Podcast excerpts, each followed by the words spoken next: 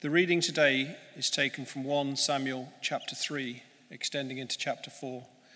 This can be found on page 273 of the Church Bibles.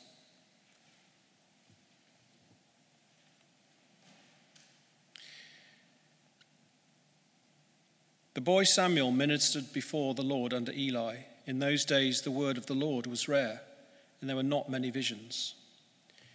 One night, Eli, whose eyes were becoming so weak that he could barely see, was lying down in his usual place. The lamp of God had not yet gone out, and Samuel was lying down in the temple of the Lord, where the ark of God was. Then the Lord called Samuel. Samuel answered, Here I am. And he ran to Eli and said, Here I am, you called me. But Eli said, I did not call. Go back and lie down. So he went and lay down. Again, the Lord called Samuel, and Samuel got up and went to Eli and said, Here I am, you called me. My son, said Eli, I did not call. Go back and lay down. Now Samuel did not yet know the Lord. The word of the Lord had not yet been revealed to him. The Lord called Samuel a third time, and Samuel got up and went to Eli and said, Here I am. You called me. Then Eli realized that the Lord was calling the boy. So, so Eli told Samuel, Go and lay down, lie down, and if he calls you, say, Speak, Lord, for your servant is listening.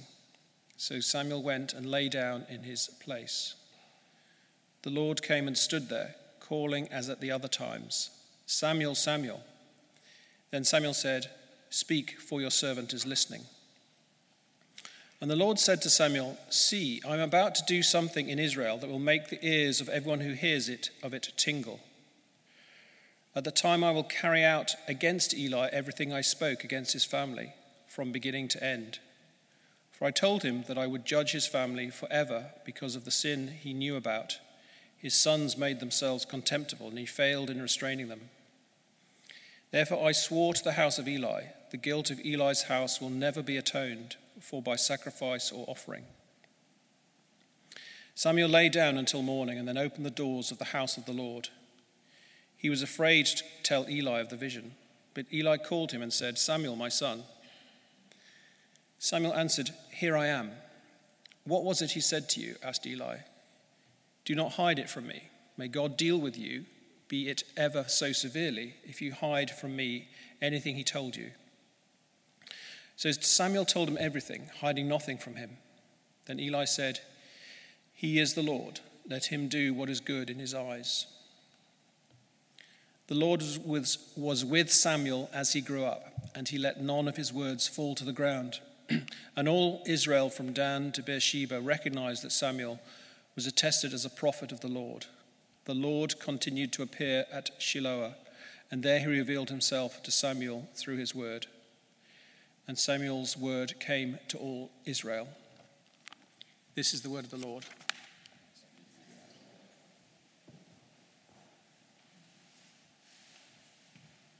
Thank you, Michael. And good morning, everyone. It's great to see you. Thank you for being here.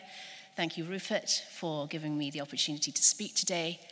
And you know, whenever I'm hit by nerves in speaking, I always remind myself that um, I'm among friends and that gives me great comfort. So thank you for being here.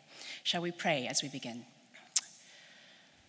Lord, we pray the simple words of Samuel Speak, your servant is listening. Lord, that is the prayer we want to pray.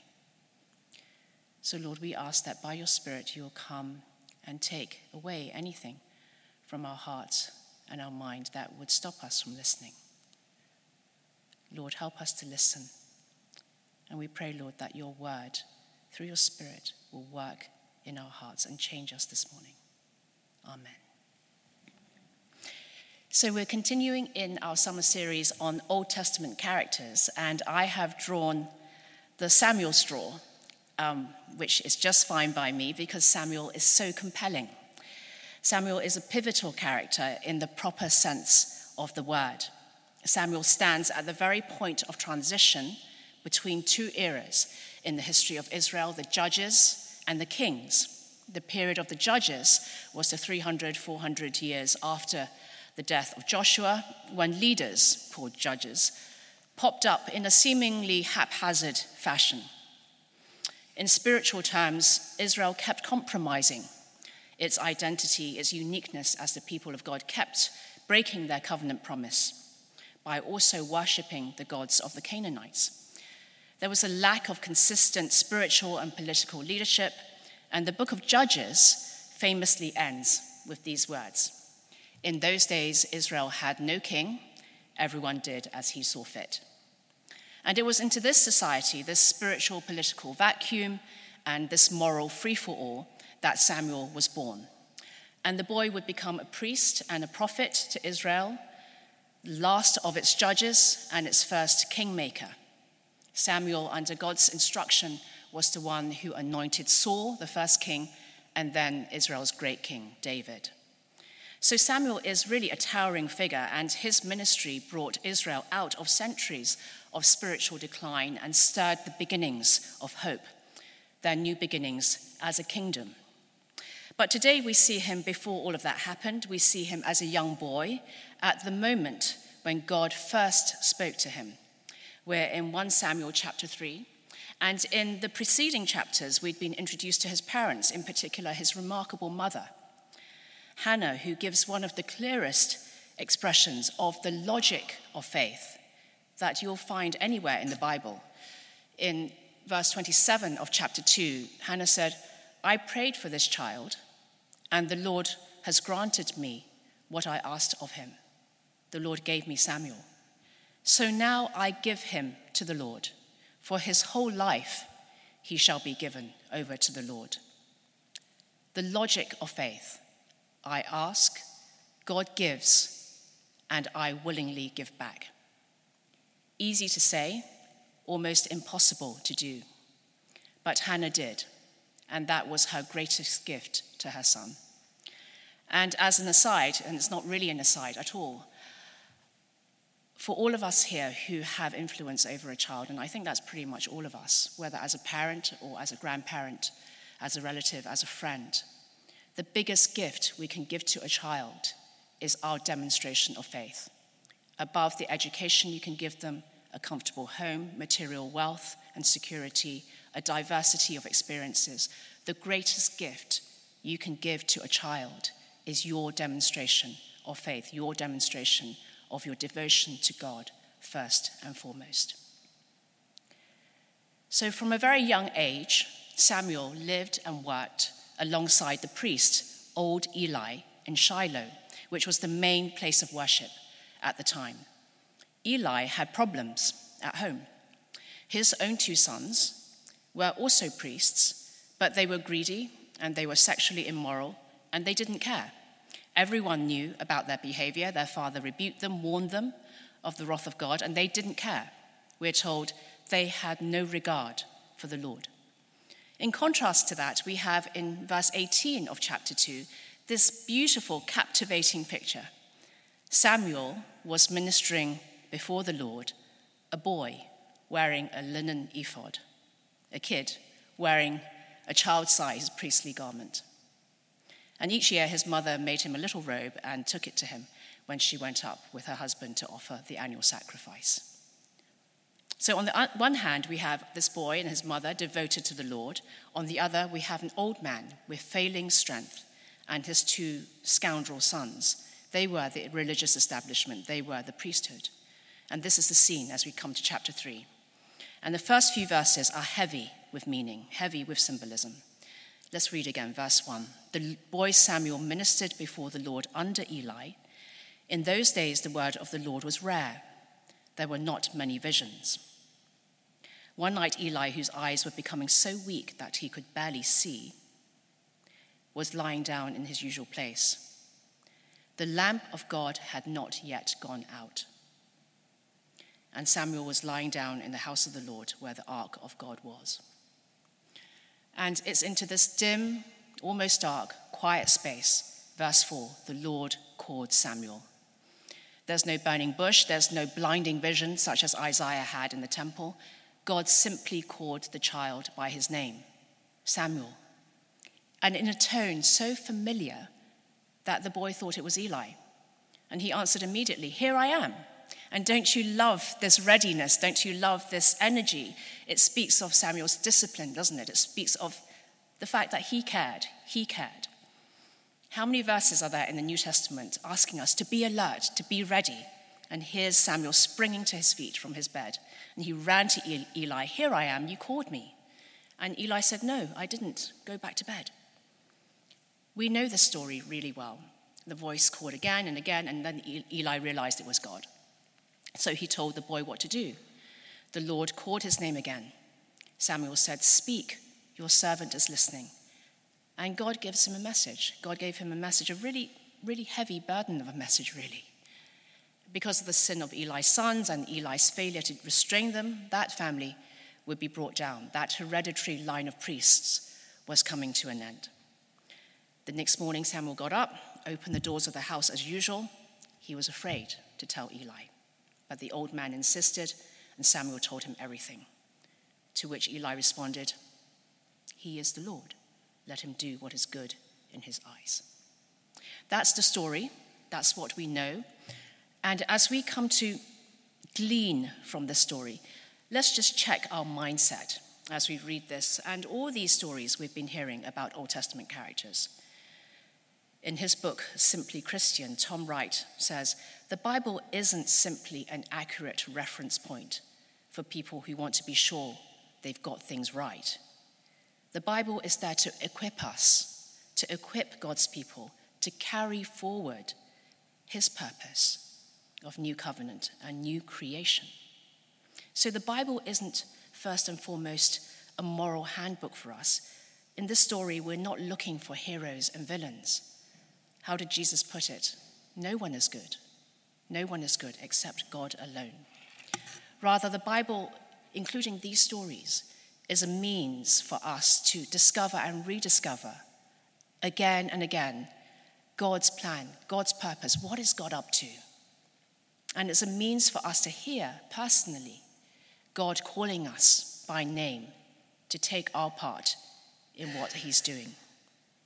So, with that in mind, the first thing I want to say is that the story simply reminds us that God speaks.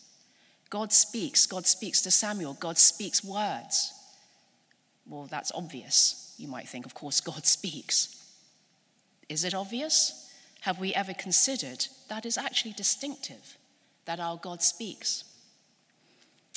A lot of my childhood was in Hong Kong and all over the city, in temples and shops in homes, there are statues of deities, of Taoism, of the folk religions, and usually a pantheon of them alongside a Buddha. And people would place offerings of fruit and wine, and they would light incense, and they'll present their wishes. Please get me this job, or please heal my father of his illness. And if the job was got, and if father recovered, you might say, Oh, the gods heard me. But, you know, they're really there to be placated with gifts. You give them things and you hope they grant you a wish. It's a transaction. You don't expect the gods to speak. You don't expect the gods have anything to say to you. And I guess, much like the gods of the Canaanites, they were not expected to speak, really. And the Israelites were treating the Lord in the same way. Our God does speak, He wants to make Himself known. We're told that Samuel didn't recognize God's voice because, verse 7, Samuel did not yet know the Lord. Why? Because the word of the Lord had not yet been revealed to him.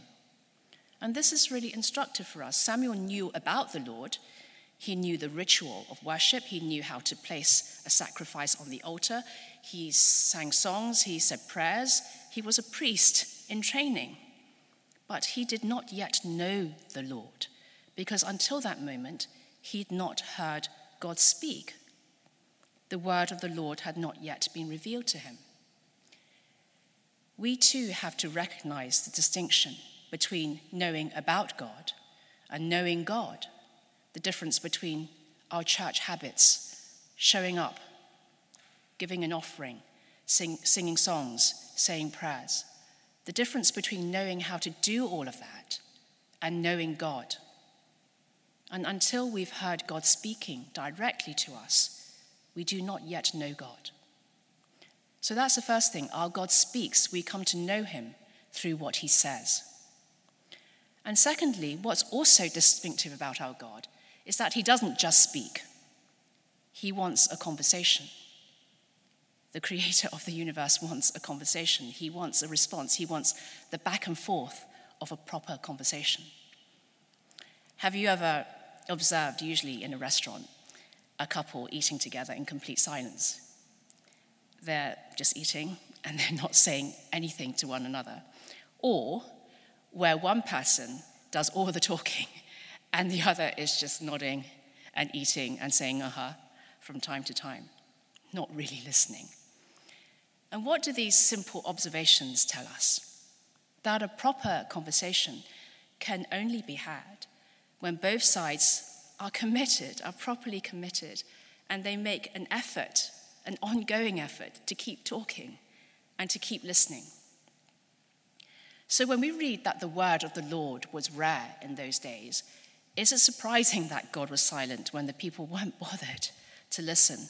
What's the point of speaking if the person you're speaking to has no regard for you? Or if the person says they want a relationship, but they're making eyes at someone else, or then they just speak to, at you with a barrage of demands give me this, give me that. And as we wonder these things about the people of Israel back in the day, we ask the same questions of ourselves. You know, our God speaks, He wants the conversation. Our God speaks through His word, through creation, through the person of Jesus, the living word who showed us in human form what God was like. And through His Spirit, God wants a unique conversation with each one of us you know, it's the Spirit that when we open the Bible, Bible, it's the Spirit that makes the written word jump off the page. It's the Spirit that calls me by name. But God won't speak, or if He does, we won't hear, if we're not interested in having a conversation, even if we do show up for dinner from time to time. If you've never heard God speaking, or you've not heard from Him, or you've not heard Him for a while, be encouraged by the simplicity of Samuel's beginnings. Put yourself in a quiet place, put your heart in a quiet place, and tell God very simply that you're listening. Speak, Lord, your servant is listening. For many of us, though, I reckon we have heard God speak to us. We're careful to not just go through the motions of ritual and our prayers are not just petitions. But it may be that we find ourselves like Eli. And really, here's, he, he's the character I, I identify with most in this story. Eli had a relationship with God, enough to know that what his sons were doing was very wrong.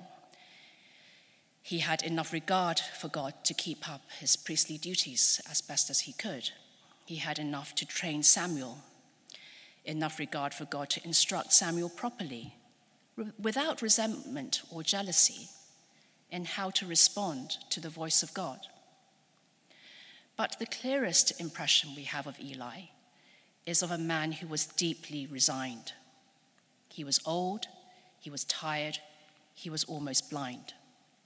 He tried and failed with his sons, and his response to the news of their and his own imminent demise says everything about him. He is the Lord. Let him do what's good in his eyes.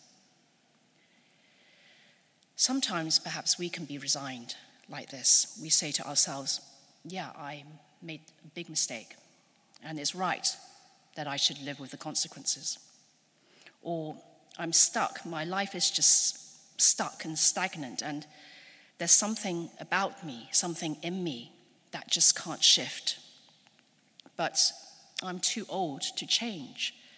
So this is just what my life is like. This is what my life will be like. And I know in theory that God can transform my life if he wants to, but doesn't seem like he has so far, and I don't expect that he's going to do it now.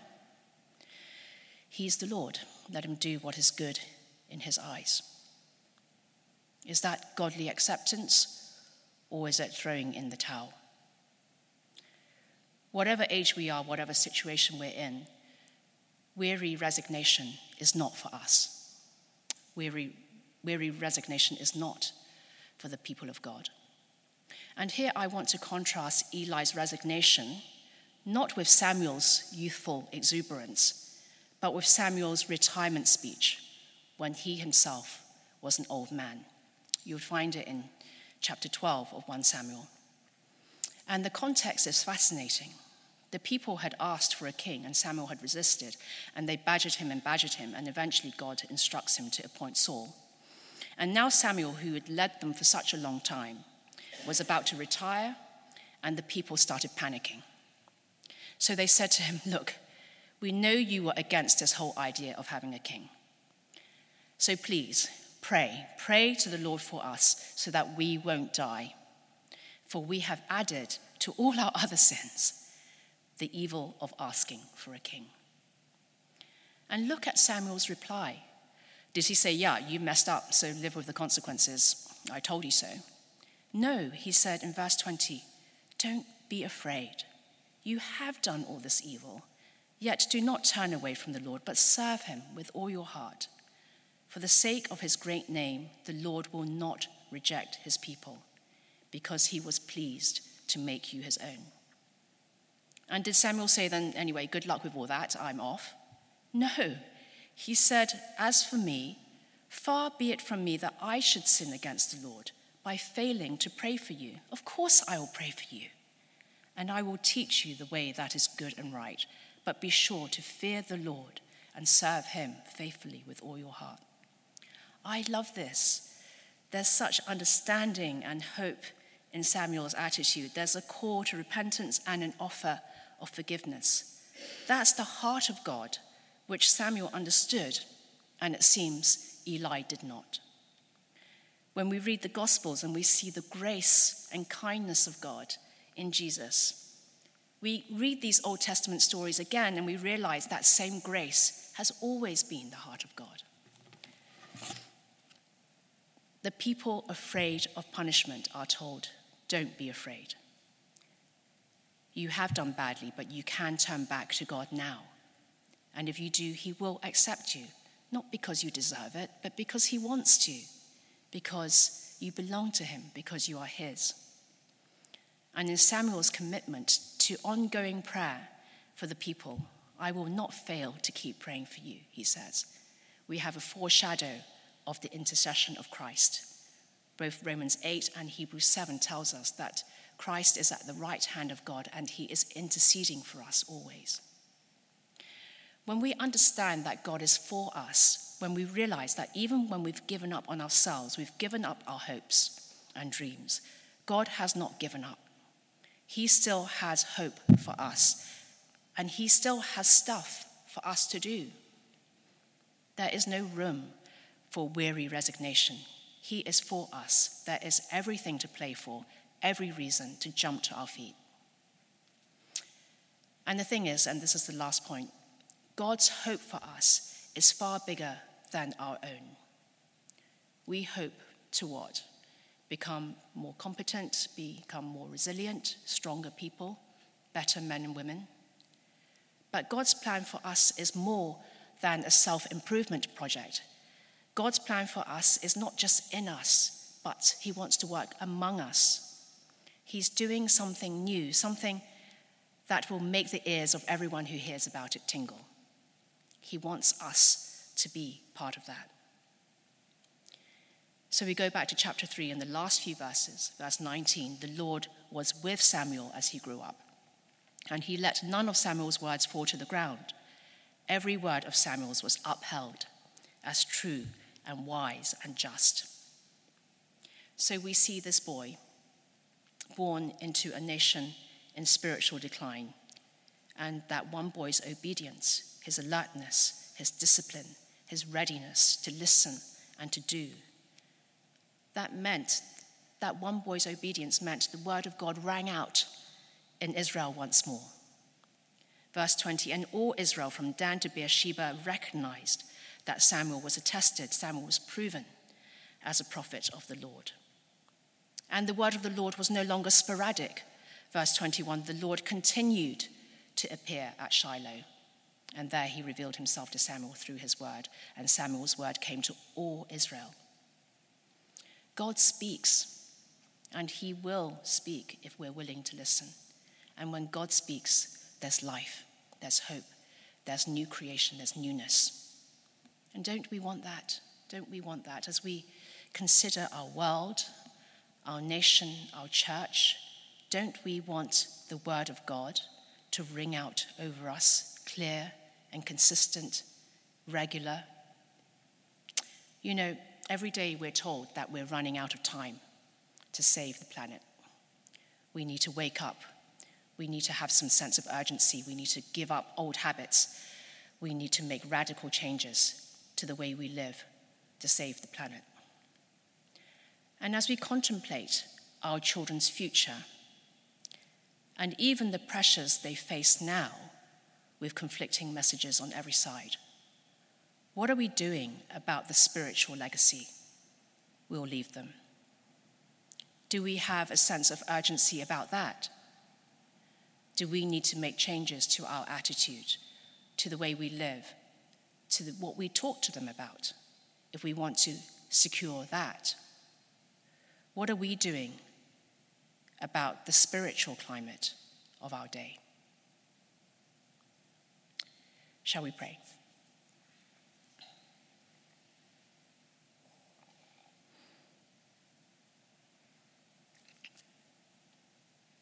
Father, as we look on our world, it can seem really dark to us just now. But we thank you that your light, the lamp of God, has not gone out. Thank you, Lord, that you have a plan and you always have.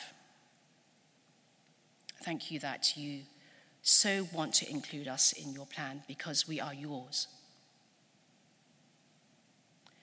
Lord, we really want to hear you speak. Will you please call us by name so that we can know, so that we know that you're speaking to us, to me? And Lord, if we are tired or resigned, if we've given up, Lord, will you assure us that you've not given up on us? Please speak. We really want to listen.